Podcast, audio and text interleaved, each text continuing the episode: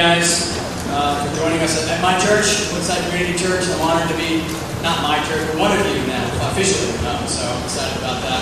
I asked BJ if I started to preach, if I could put it down. What, what happens if I, if I start preaching? I was going to have Nancy do it, but it's, it's good. Glad we're here. Um, so we are, we're back in the book of Mark. We're in Mark chapter 6, uh, verses 7 through 30. We've got a long one uh, to get through this morning. Mark 6, verses 7 through 30. Mark, he, he's doing it again this morning. Uh, we've seen this a number of times. We're going to we're to see two seemingly unrelated stories that seem to have nothing to do with each other uh, that he very clearly ties together. Uh, we've got this very nice, kind of sounding, warm, happy, fuzzy kind of Christian story about Jesus sending out the 12 on mission, and we can learn about how we are called to be a part of God's mission. It just sounds really fun and nice and happy. But then all of a sudden, Mark just kind of flips over to a story straight out of a daytime soap opera, right? If you know anything about the story of Herod and John the Baptist. Um, this story is marked by the two primary things that sell in Hollywood today sex and violence. Right? King Herod marries his brother's wife. His stepdaughter comes and does some sort of erotic dance for him. And then, for payment for that dance, she asks that John the Baptist get his head cut off, and which, which, he does. Now, that's not a very kid friendly story, right? But but here it is, sandwiched in between this, this call to mission and the wonderful, miraculous feeding of the 5,000 everyone loves. What in the world is this story doing here in our text? Right, so we're, we're going to see this again. Mark starts there, telling the mission of the 12, that story. Right, all of a sudden, he just stops telling that story. He pauses, tells the story of Herod and John the Baptist, and then in verse 30 at the end, he comes back and wraps up the story of the apostles. So we've talked about this. This is this is Mark's sandwiching technique. Right? He takes two seemingly unrelated stories, starts one, interrupts it with the second, and then comes back and finishes the first story. Right? When he does this, we got to remember when Mark does this, he's explicitly tying these two stories together, right, to make a completely new point. So, what in the world do these two stories have to do with each other? We have a call to mission in our first story. Then we have one of the greatest missionaries ever, the prophet John the Baptist, being killed for his mission and his message. Right? So Mark here is explicitly linking mission and martyrdom. Right? Mark wants to make it very clear um, that whenever there is a call, there is also a cost. We have the call to mission in the first story and the cost of mission in the second story. The call of discipleship in the first story and the cost of discipleship in the second. Right? Mark wants us, to, wants us to understand you cannot have one without the other. Right? Christianity isn't necessarily supposed to be this kind of nice, happy, middle class, comfortable, easy lifestyle. This is serious business. Right? This is not a game that we can play at on the side. This is a mission that we are called to, and it's a mission that may just cost us our lives. So we're going to read the story, run through kind of the story, and then we'll draw some conclusions and applications from it. So look there in your Bibles at, at Mark 6, verses 7 through 30. You can just follow along um, as I read. This is God's Word. And he called the twelve and began to send them out two by two, and gave them authority over the unclean spirits. He charged them to take nothing for their journey except a staff, no bread, no bag, no money in their belts, but to wear sandals and to not put on two tunics. And he said to them, Whenever you enter a house, stay there until you depart from there. And if any place will not receive you, and they will not listen to you, when you leave, shake off the dust that is on your feet as a testimony against them. So they went out and proclaimed that people should repent. And they cast out many demons and anointed with oil many who were sick and healed them. King Herod heard of it, for Jesus' name had become known. Some said, John the Baptist has been raised from the dead. That is why these miraculous powers are at work in him. But others said he is Elijah. And others said he is a prophet, like one of the prophets of old. But when Herod heard of it, he said, John, whom I beheaded, has been raised. For it was Herod who had sent and seized John and bound him in prison for the sake of Herodias, his brother, Philip, his brother Philip's wife, because he had married her. For John had been saying to Herod, It is not lawful for you to have your brother's wife. And Herodias had a grudge against him and wanted to put him to death, but she could not. For Herod feared John, knowing that he was a righteous and a holy man, and he kept him safe. When he heard him, he was greatly perplexed, and yet he heard him gladly. But an opportunity came when Herod, on his birthday, gave a banquet for his nobles and military commanders and the leading men of Galilee. For when Herodias' daughter came in and danced, she pleased Herod and his guests. And the king said to the girl, Ask me for whatever you wish, and I will give it to you. And he vowed to her, Whatever you ask me, I will give you up to half of my kingdom. And she went out and said to her mother, For what should I ask? And she said, The head of John the Baptist. And she came in immediately with haste to the king and asked, saying, I want you to give me at once the head of John the Baptist on a platter. And the king was exceedingly sorry. But because of his oaths and his guests, he did not want to break his word to her. And immediately the king sent an executioner with orders to bring John's head. He went and beheaded him in the prison, and brought his head on a platter, and gave it to the girl, and the girl gave it to her mother. When his disciples heard of it, they came and took his body and laid it in a tomb. The apostles returned to Jesus and told him all that they had done and taught. Let's, pray before we begin. Father, thank you for your word. Thank you for, for crazy stories like this. But there's even truth in these stories about you and your plan of salvation and your Son, Jesus Christ. So, Father, right now I pray that you would focus our minds and our hearts on your word and what you want us to learn from this, Father. But I pray that we would always learn um, for the purpose of, of worship. Father, that we would know more about you, we would understand what it is that you are doing so that we can better praise you and obey you and follow you. Father, right now we just ask that your Spirit to come and work in this place. Father, work in our hearts um, for all for your glory. We pray this in Jesus' name. Amen. All right. So the first story, nice, easy um, story. Don't really worry about it too much. You got the mission of the twelve there in verses seven through thirteen. Jesus calls the twelve together, and then he begins to send them out in pairs. And his directions to them there in verses eight and nine are kind of strange, right? Don't take any food, more money, more bags, more extra clothes. Just, just go. Can you imagine doing a mission trip like this today? Have you ever gone on like a little short-term mission trip or anything like that? The, the few that I've done have been like extremely planned and detailed oriented. Like you go like 10 times before the trip to these meetings, and they give you like a whole long list of what you're supposed to pack. They tell you exactly how much money you're supposed to bring. Like they've got it all figured out and planned out, and everyone is super prepared. But not the case for the apostle apparently. Just take off and go, Jesus says. But why?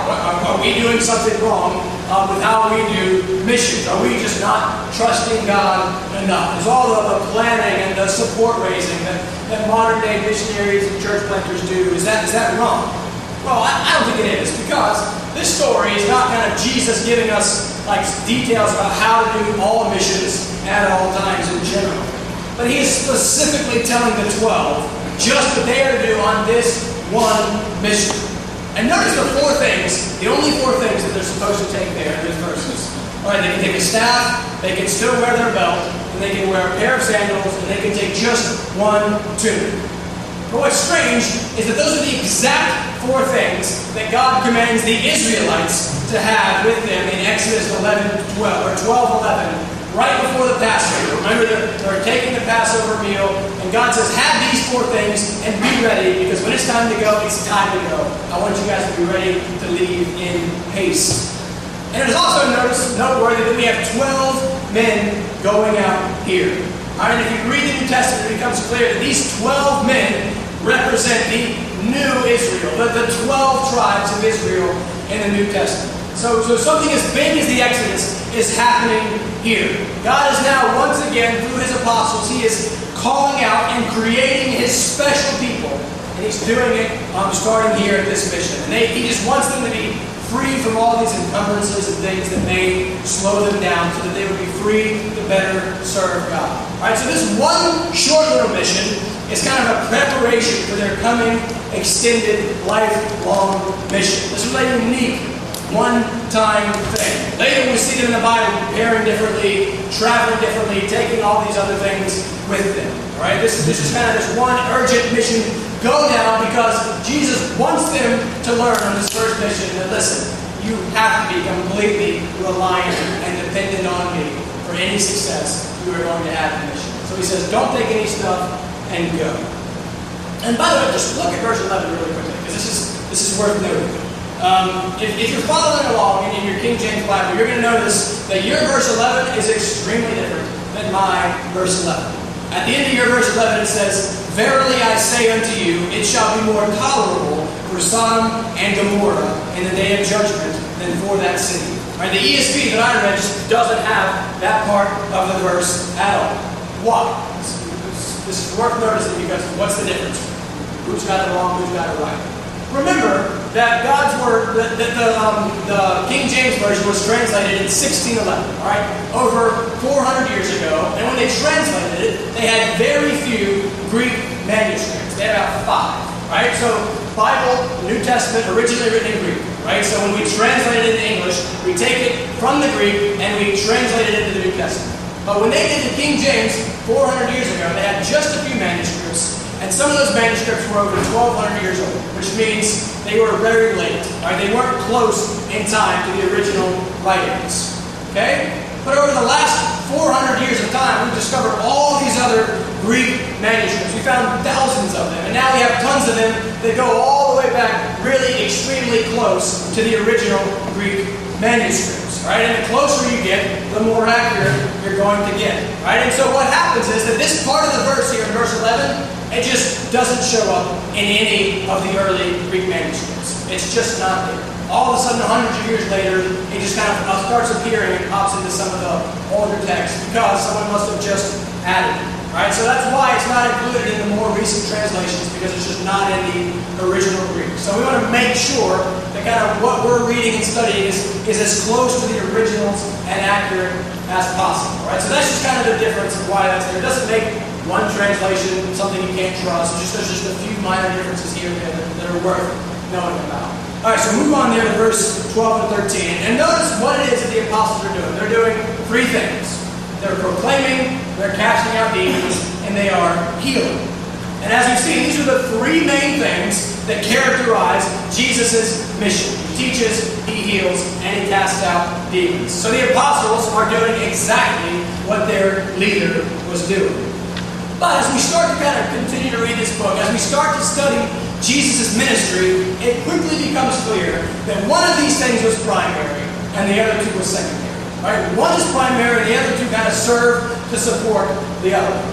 Jesus was always, first and foremost, a teacher. He was a, a preacher. He was not, by trade, at first, a miracle worker. Right? As we've seen, the miracles are never the point when it comes with to Jesus. He never just did a miracle and said, hey, kind of check that out. Look, look what I can do, guys. This miracle, this is pretty cool.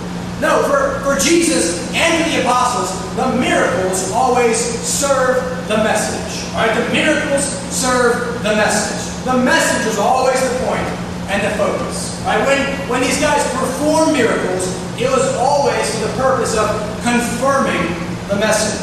Right? We saw this back in Mark chapter 2. Jesus is teaching there in the synagogue Capernaum his one of a kind authority. People are amazed. He forgives the sin of his paralytic, and the people are amazed. And it is only at that point then that Jesus performs the miracle of healing the man. Right? Because the healing confirms the authority and the message and his power to forgive sins. It's just, it's just never about the miracles in the Bible. It is always about the person and the message that the miracles point to. The miracles just make no sense without the message. And that's why much of what is called the kind of the modern day charismatic movement, you know, people like speaking in tongues and all these cool signs and prophecies and all this crazy stuff. Much of that is, is frustrating because what they do is they minimize the message and they elevate the miracle. Right? They're minimizing the message and elevating the miracle. They're, they're so obsessed with these cool, wild, kind of elaborate miracles that they often miss the point of the text. You'll sometimes in these churches find a very light message that is very weak on the truth of the gospel and God's salvation in Jesus Christ. Because they've missed the main thing. We're, we're simply never told to seek after signs and miracles. We're told to seek after a person. Jesus Christ. He's the point, and He saves us, we're told in the Bible, through His Word, right? Not through His miracles. The miracles only serve to confirm and to testify to the truth of the message. So, so don't let yourself kind of get all caught up in this kind of unbiblical obsession with kind of miracles and signs and all these things. Focus on the message. God's word is amazing enough, right? Salvation by grace alone, through faith alone, is miraculous enough. Right? So, so that's the mission. He sends the 12 out. But then just out of nowhere, Mark just kind of completely changes direction and starts telling this really different and really wild story. Right? We're told there in verse 14 at the beginning of the story that King Herod has all of a sudden caught wind of Jesus and his rising popularity. Right? Pause there for a second because this can be confusing. Um, 30 years earlier, right, Jesus is born, right, back in Mark chapter 2. Right, we read in Mark chapter 2 that King Herod hears about the birth of this baby who is going to be the king of the Jews. Well, as the current king of the Jews, he's kind of bothered by this. He's like, all right, I'm going to take care of this. Um, so the, the, the, wise men come to Herod. He's like, hey, by the way, come back and tell me where this baby is so I can kind of go off and worship him or something, he says. Um, the, the wise men figure out what he's trying to do. And then, so they go back, they don't come back to Herod. So, kind of as a precautionary measure, he has like every little baby boy under the age of two in Bethlehem too. Right? He's trying to make sure this other kind of up and coming king doesn't live. Right? That is King Herod. That is a different King Herod than we have here in our story this morning. Right? That King Herod, when Jesus is born, is Herod the Great.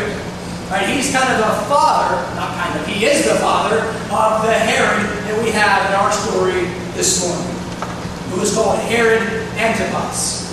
Right? Herod Antipas is our Herod. He's a different Herod. Right? King Herod the Great, the first Herod, he dies in 4 BC. Right? He was like the last real king of Israel. When he dies, they take his empire, his country, and they cut it into four pieces. Right? And they give one of each of the pieces to each of his four sons. Right? And so our Herod in this story, Herod Antipas, is the tetrarch, which just means ruler of four. He's ruler of one of the four pieces. He's the tetrarch of Galilee. Remember, Galilee is where Jesus has been teaching and healing and doing all of these things. And so now this King Herod, Herod Antipas, is starting to get wind of Jesus.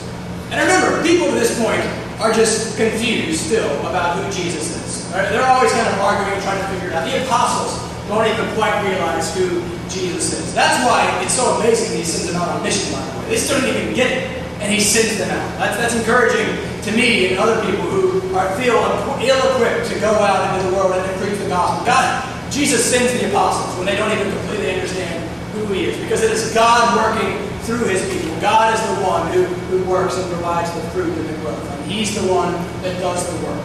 So they don't even understand who he, is, who he is. The demons get it, but the people don't. And here the people are trying to argue, like, well, you know, who is this guy? Like, well, maybe he was uh, Elijah. Uh, maybe he's just kind of one of those prophets of old. But Herod knows. Herod's got this guilty conscience that we're about to learn. Herod knows what's going on. He says, I know who this is. He says, This must be John the Baptist, whom I beheaded, who he has come back from the dead. So Mark pauses there to then tell the story of that beheading in verses 17 through 29. So Herod has seized and arrested this great prophet John, and we're told that he did it for the sake of his wife Herodias. Right now, here's where the soap opera begins. Right, here's where it gets really crazy. Right, Herodias was originally the wife of his brother Philip. Right? John had been kind of calling out and saying that what he had done in marrying his brother's wife was wrong. That's why Herodias is so upset. So here's the story, man. We get this, there's this Jewish historian named Josephus. Josephus. He lived um, at the end of the time of Jesus, and he wrote down all kinds of this stuff that went on in Jewish history in the first century. And he wrote a lot about John the Baptist, and he wrote this story as well. Well, he tells us that one day, our Herod, Herod Antipas, he's got to go visit Rome and, and, talk to the leaders there. Remember, these guys aren't actually in charge. They, they answer to Rome. So he's going to Rome one day, and he ends up staying with his brother Philip in his own brother's household, while you know enjoying the blessing of his brother's hospitality, he falls for his brother's wife, um, Herodias. So, kind of under his brother's roof, he secretly proposes um, to his own brother's wife, and she says, "Yes, I'll do it, but only if you divorce your current wife." All right, so Herod was already married, and it turns out that he was married to the daughter of a king of a neighboring nation called Nabatea. Right, and that would super come back to bite Herod in a few years. Because the king of that, his daughter has been divorced. He's mad. He comes in. He has a battle with Herod and just kind of wipes him out. Herod's going to pay heavily for what happens in this story this morning. So it's bad enough, right? Herod has divorced his own wife. He has stolen his brother's wife and married her. But as it turns out, with all these kind of weird family relationships and kind of how they did things back then, it turns out that Herodias was technically Herod's niece. Right? Not good. So the marriage is adulterous and it is incestuous at the same time. And John just is not going to have anything to do with that. Right? So he calls a spade a spade. He says it is wrong what you're doing. He is out there preaching to the public about the ruler of his area and how the sin that he has done committed in marrying this woman. So Herodias obviously gets tired of hearing about how terrible she is and how wrong her marriage is. She, she just hates John. She wants John dead, but she can't quite figure it yet how. But so she manages to at least convince her husband to arrest him and imprison him. And in fact, they think they found the dungeon where John was imprisoned. It's this kind of big, very cool little fortress area overlooking the Dead Sea. They've got kind of the dungeons down there where they think he would sit, and, and as we'll see, Herod would come and, and talk with him. So they, they, they found this area, they think. But we see there in verse 20 something interesting that Herod um, is fascinated by John the Baptist. He fears him because he knows he's better than him. He knows he is a good and righteous man. And he apparently loved to sit down in the dungeon and listen and talk with John and hear him teach and hear what he had to say. Though he didn't completely understand what he was listening to, he liked something about it. He was, he was drawn to this man. He was drawn to this message. But, unfortunately for John, then Herod's birthday rolls around. It is interesting in the Bible that birthdays are only mentioned two times in the whole thing.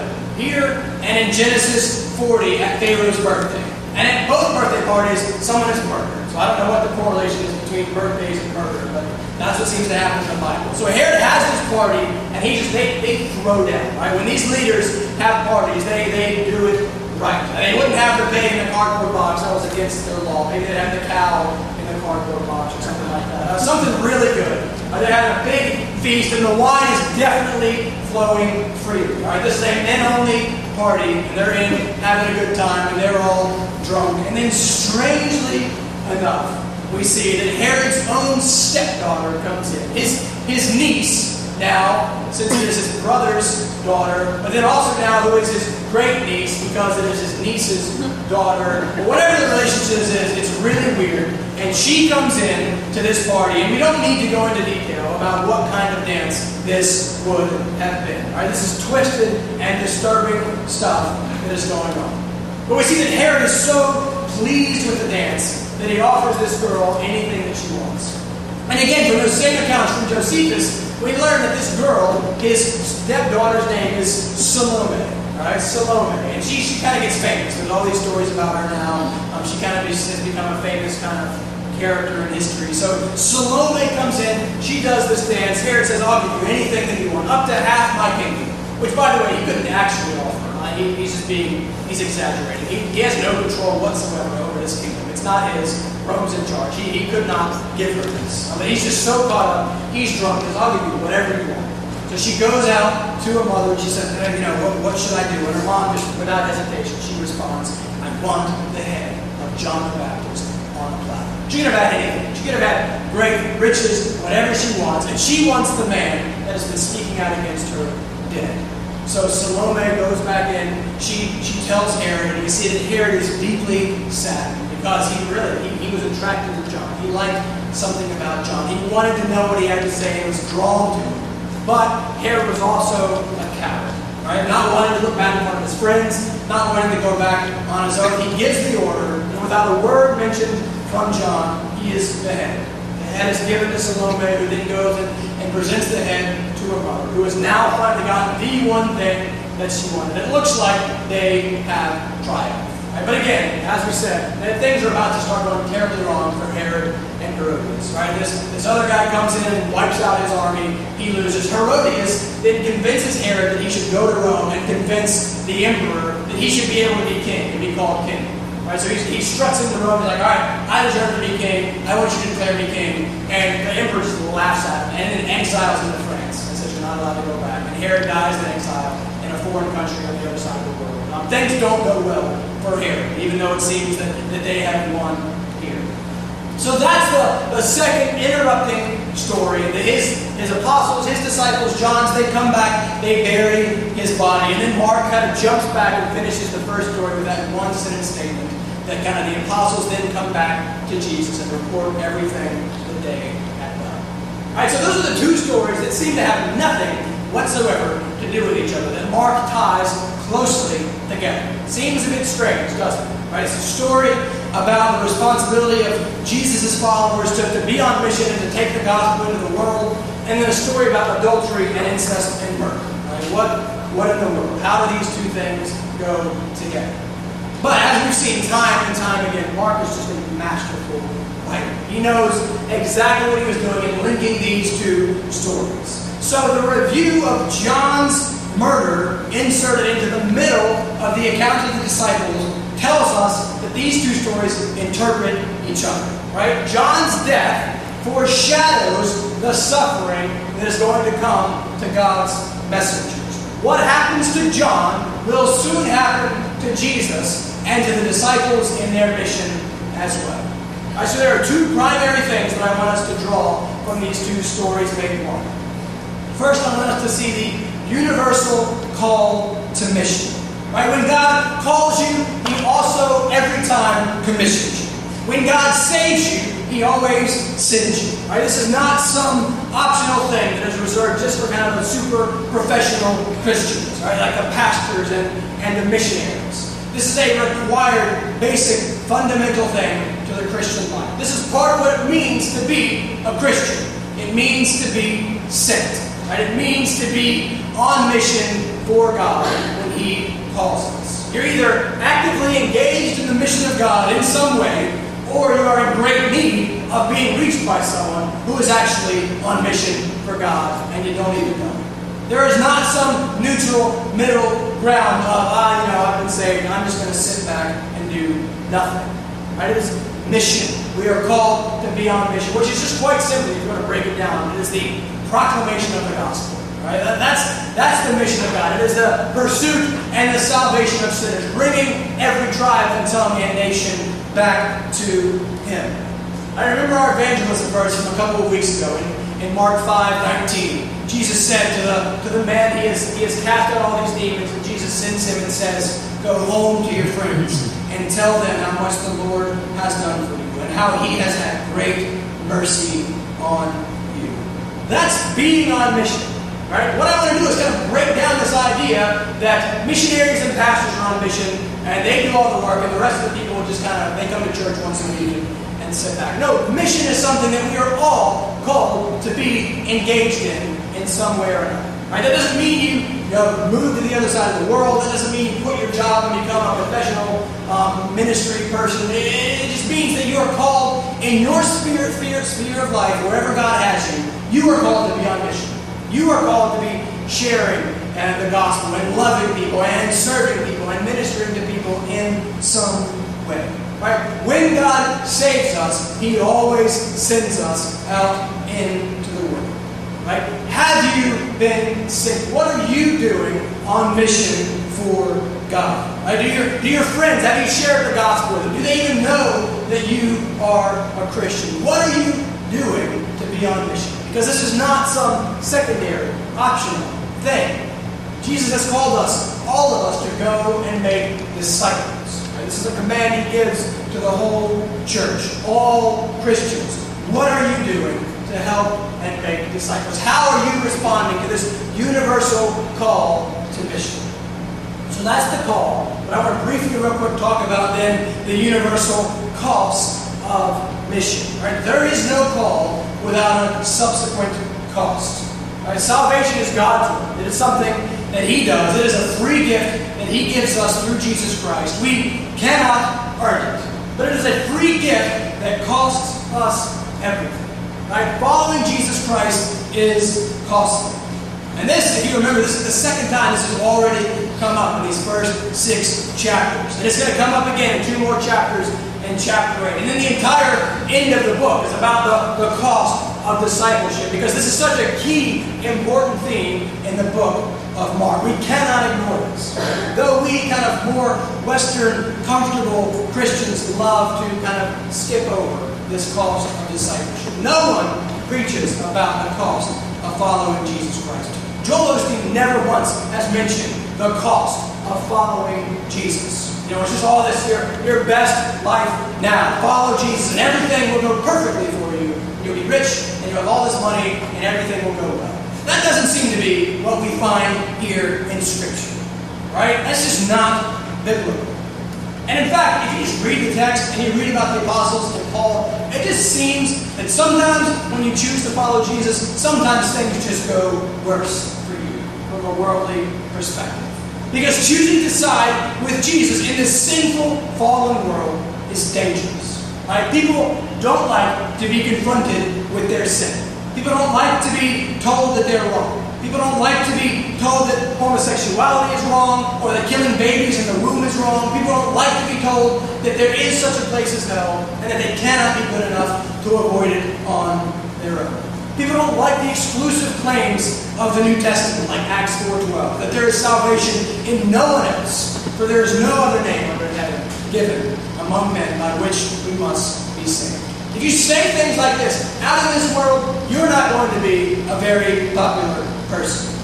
So, as a church, as Jesus' followers, we've got to stop trying to be the coolest kids in school and just hoping that everyone will just, will just like us, Christians. Because that doesn't seem to be the case you listen to Jesus' words in John 15, 18 through 20. Jesus says, If the world hates you, know that it has hated you, it has hated me before it hated you. If you were of the world, the world would love you as its own. But because you are not of the world, but I chose you out of the world, therefore the world hates you. Remember the word that I said to you, a servant is not greater than his master. If they persecuted me, they will persecute you. 2 Timothy 3.12 says that all who desire to live a godly life will be persecuted. 1 Peter 4, 12 through 14 says, Beloved, do not be surprised at the fiery trial when it comes upon you, as if something strange were happening but rejoice insofar as you share Christ's sufferings, that you may also rejoice and be glad when his glory is revealed. If you are insulted for the name of Christ, you are blessed, because the Spirit of glory of God rests upon you. All right, notice what he says. He says not if it comes, he says but when it comes. Suffering, persecution, trials, cost, death, all of these things in the New Testament are spoken of as normal things to be expected for the follower of Jesus. These are, these are things that, for, to some degree, should characterize the Christian life. Because we're supposed to be out there proclaiming a message that the world hates. The Bible never once promises us that things will be easy. Right? It never promises us comfort and riches and security in this life. And preachers who, who promise you such things on TV are straight up lying to you. And they are getting extremely wealthy off of it in the process. Because there is a great cost to discipleship. It may cost you your actual life, because it did for the apostles. But even if it doesn't, it should still cost you your life. Because this following Jesus thing is supposed to be the defining thing about us. This is supposed to be the thing that characterizes our lives. Our absolute and total abandon and surrender to Jesus Christ as Lord. And our obedience and desire to follow Him because of just the immeasurable love and mercy that He has poured out on us. He gave His life to save your life. But then He turns right around and demands it right back from you. He gave you His life so that you could give your life for others. Right? Are you following Jesus in this area? Are you pouring out your life for the benefit of other people? Have you ever experienced any sort of persecution or suffering, no matter how small that may be? The death of John the Baptist so clearly linked to the mission of the twelve, makes it clear that there is great cost that comes with this great call. Jesus never tells us to just believe some things about Him. He never tells us just to pray some prayer and then go on our way and do whatever we want. He tells us up front to count the cost. Now, you don't ever hear a pastor in an evangelistic sermon be like, oh, by the way, before you pray this prayer, I want you to make sure you know what you're doing. I want you to count the cost. But that's exactly what Jesus says. He said, you got to make sure you know that it's worth it before you get into this. Because the cost is great. Because he demands that we lay down our lives and then we take up our cross. We saw that the apostles followed their master on mission by doing the things that he did. Preaching, casting out demons, and healing. But they also followed their master in giving up their lives, every one of them, except for John, to be brutally murdered for their message and their mission. For, for the sake of the furtherance of the gospel and the glory of Jesus Christ. Are we at least willing and open to doing the same thing? There is great cost that comes with the great call. There's this there's a story in church history, uh, one of my favorite characters. This is over 1600 years ago, around the year 400. So about 370 years after Jesus. There's this man who is generally agreed um, upon by everyone. He was one of the greatest preachers to ever live. Right? His name was John Chrysostom. Right? His first name was John, but he ended up being such a great preacher that they ended up nickname, nicknaming him Chrysostom, which translated means golden mouth or, or golden tongue. Right? He was so good, they said he had a golden mouth. And he was so good because he supposedly had the entire Bible memorized. Right? He lived in a cave for a while. He went off and did the, the um, hermit thing for a little bit as he was figuring things out. And he basically just memorized the entire Bible. Scripture just poured out of this man, kind of just naturally overflowed because he knew all of it. And people just loved John Chrysostom. He was such an amazing preacher. Well, he ends up becoming later in life the bishop, so the head guy of um, the city of Constantinople. Right? Constantinople was in Turkey, and today it's called Istanbul. Right? You know, Istanbul by Constantinople. It's a really cheesy old song. Um, so Istanbul, Constantinople, same place. And at this time, Rome is declining. Right? Rome's just not that important at this time. Constantinople is the key city. It is the capital of the entire Roman Empire. So this guy is now the most important pastor in the most important city in the world. So this guy is he's a big deal. He, he's important. But when he shows up, the problem is that he didn't quite go along with the show. And he didn't do what everyone expected him to do. Right, he spoke out strongly against the sinful excesses in the church. Right? People were just getting wealthy off of the church. They were making all kinds of money. They lived in just kind of lavish, kind of big, massive mansion, had all these crazy big houses and parties, and people were just getting wealthy off the gospel. So he comes in with this big fat salary and he just gives it all away to the poor. He sells everything that comes in his big massive house and gives it all away to the poor. And he's just constantly speaking out against the sin of the leaders in this city and how what they're doing is wrong. And he just made some powerful enemies perhaps by how forcefully he, he denounced sin. And the most powerful enemy that John Chrysostom made was the emperor's wife, Eudoxia. This, if you just search Eudoxia and Chrysostom painting, there's this awesome painting of him in the pulpit, like calling her out and preaching to her. It's just a really cool, powerful painting. But Eudoxia, she was not someone to mess around with, right? Um, the king, the emperor at this time, was just a weak man. And everyone knew that Eudoxia was in control. Right? She ran the empire through her husband. She was the boss. She did whatever it was that she Right? So Eudoxia was the most powerful woman in the world at this time. And she and Chrysostom did not get along because he was constantly calling her out from the pulpit. So one day, eventually, she, she finally gets fed up. She goes and gets him. She has him banished. But he was so loved in the city, the, the, the uproar was so loud, and people demand that he comes back, that she's forced to bring him right back. But Chrysostom did not learn his lesson, and he did not let up at all. So shortly after that, the feud is growing, it's getting stronger, and then it all just comes to a head when she just she sets him off. She's she's bold, right? This is again, this is the most powerful woman in the world. She's not scared of John. So she constructs this massive, big statue of herself directly across from John's church. You walk out of John Chrysostom Church, and there is Eudoxia in all her glory, this big, massive statue. She's basically being deified and treated as a goddess, and people are worshiping and having these big games around the statue. That's just enough for John Chrysostom. Right? He gets up in the pulpit and he says this straight out of our story this morning. He's talking about Eudoxia, and he says, Again, Herodias raves. Again, she is troubled. She dances again And again, she demands the head of John on a platter. He knows she's coming for him. And she does. She hears about that sermon. She sends his men in, and she, she just has him ripped out of his own church. Right? So this is an amazing scene where John Chrysostom, little old John Chrysostom, is standing in front of the most powerful woman in the world. Knowing he's facing banishment, knowing this time he's facing death. And this is their exchange. She, she threatens to banish him, and John says to her, You cannot banish me, for this world is my Father's house. Eudoxia replied, But I will kill you. No, he says, You cannot, for my life is hid with Christ in God. I will take away your treasure, she threatened. No, you cannot, for my treasure is in heaven, and my heart is there as well. But I will drive you away from your friends, and you will have no one left.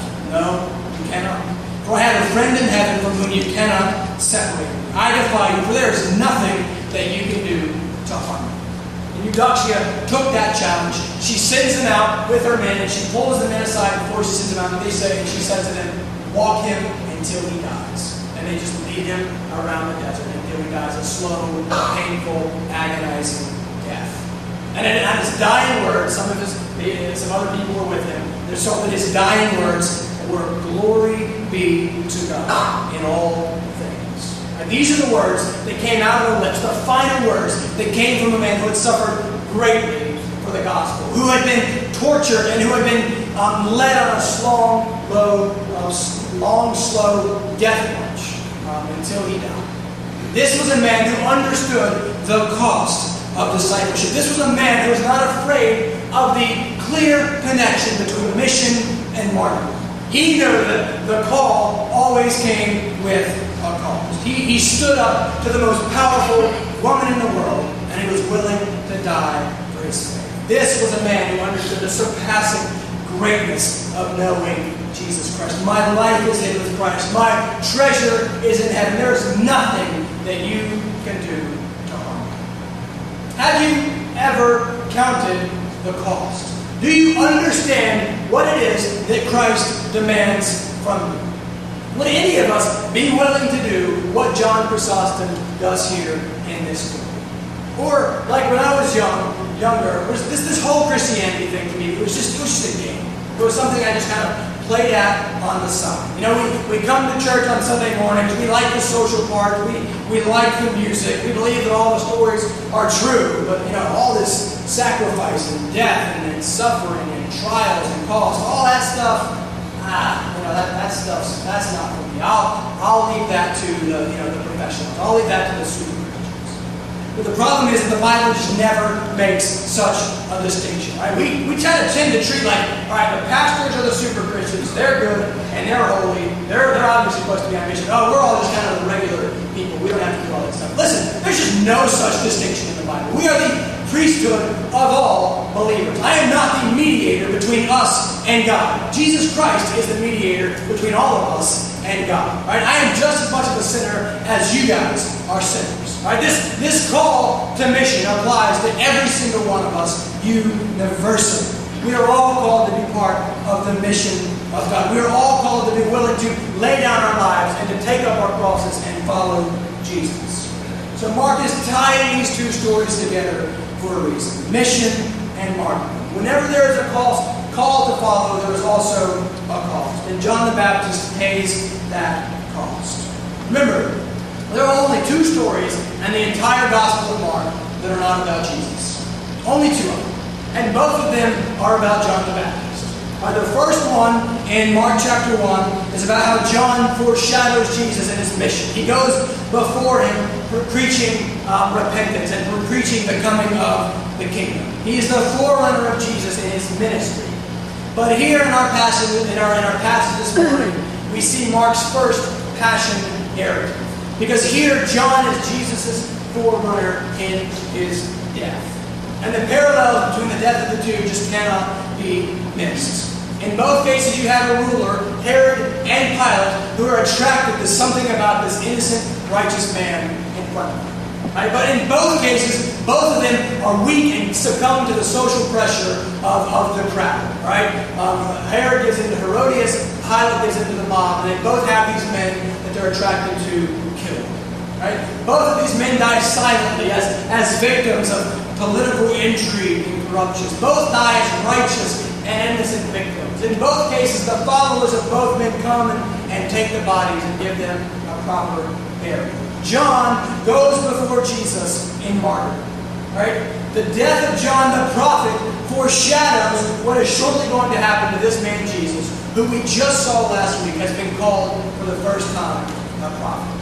Right? Even in his death, John points forward to Jesus. Even these two stories about John aren't really about John. Right? They're about Jesus because Jesus is the point and John is not. But that's not all. Don't forget the first story. Right? Mark ties them together by surrounding the story of John with the story of the mission. He's making it clear that John's death also exemplifies the consequences of following Jesus in this world. A world that values greed and power and wealth, and a world that very much does not value the things of God. So there will be persecution. There is a great cost to following Jesus Christ. But that cost is so worth it because of what John's death points us to the coming death of Jesus Christ. John's death it points us forward to the event around which our entire faith revolves the cross of Jesus Christ. It is the death of Jesus that makes him so worth following. It is the death of Jesus that makes our lives, our potential suffering and death, so bearable. Why? Because it was through his death that he obtained our life. Through his death, he attains for us life. And that's the gospel. It is the, the life and the death and the resurrection of Jesus Christ in our place, in the place of sinners. He dies so that we can live. And he offers this life to us for free. But he requires that we repent and believe and follow him. Now, we often leave that third part out. We often forget the following, but it's just not optional. We are called to follow Jesus Christ, and that call is costly. It, it demands from us have you laid down your life? And have you taken up your cross? Have you responded to the call? And have you counted the cost? Are we as a church together following Jesus Christ? Let's, let's close it. Father, we thank you for your word. Thank you for giving us even stories like these, so that you can reveal to us things that, that we know even through um, the great sin of people like Herod and Herodias. So, Father, right now I pray that you would show us um, the, the costs. Father, you, you would much more importantly show us how worth it it is. Father, show us the glory of Jesus Christ. Show us the glory of following Him and, and what we gain from that, which is life eternally um, in relationship with you. Father, we thank you for, for giving us forgiveness of sins. Father, we thank you for sending us a substitute to stand in our place um, when we were your enemies. Father, I pray that we would understand the cost, but we would understand the worth and the value so much more. Father, just show us how great Jesus is um, through these stories. Um, point us forward through the death of John to the coming death of Jesus Christ, to which this whole book is built. Father, I pray that his death in our place would shape and inform everything that we do in this place. But Father, we would be so motivated by the call, by the, the blessing it is to be able to go forth, that we would leave this place and proclaim your good news to the neighborhood around us and to this great city. Pray that you would work, that you would apply these truths to our heart. You would remind us of these truths as we go through our weeks, Father. We thank you for your word. We thank you for Jesus Christ. It's in his name we pray.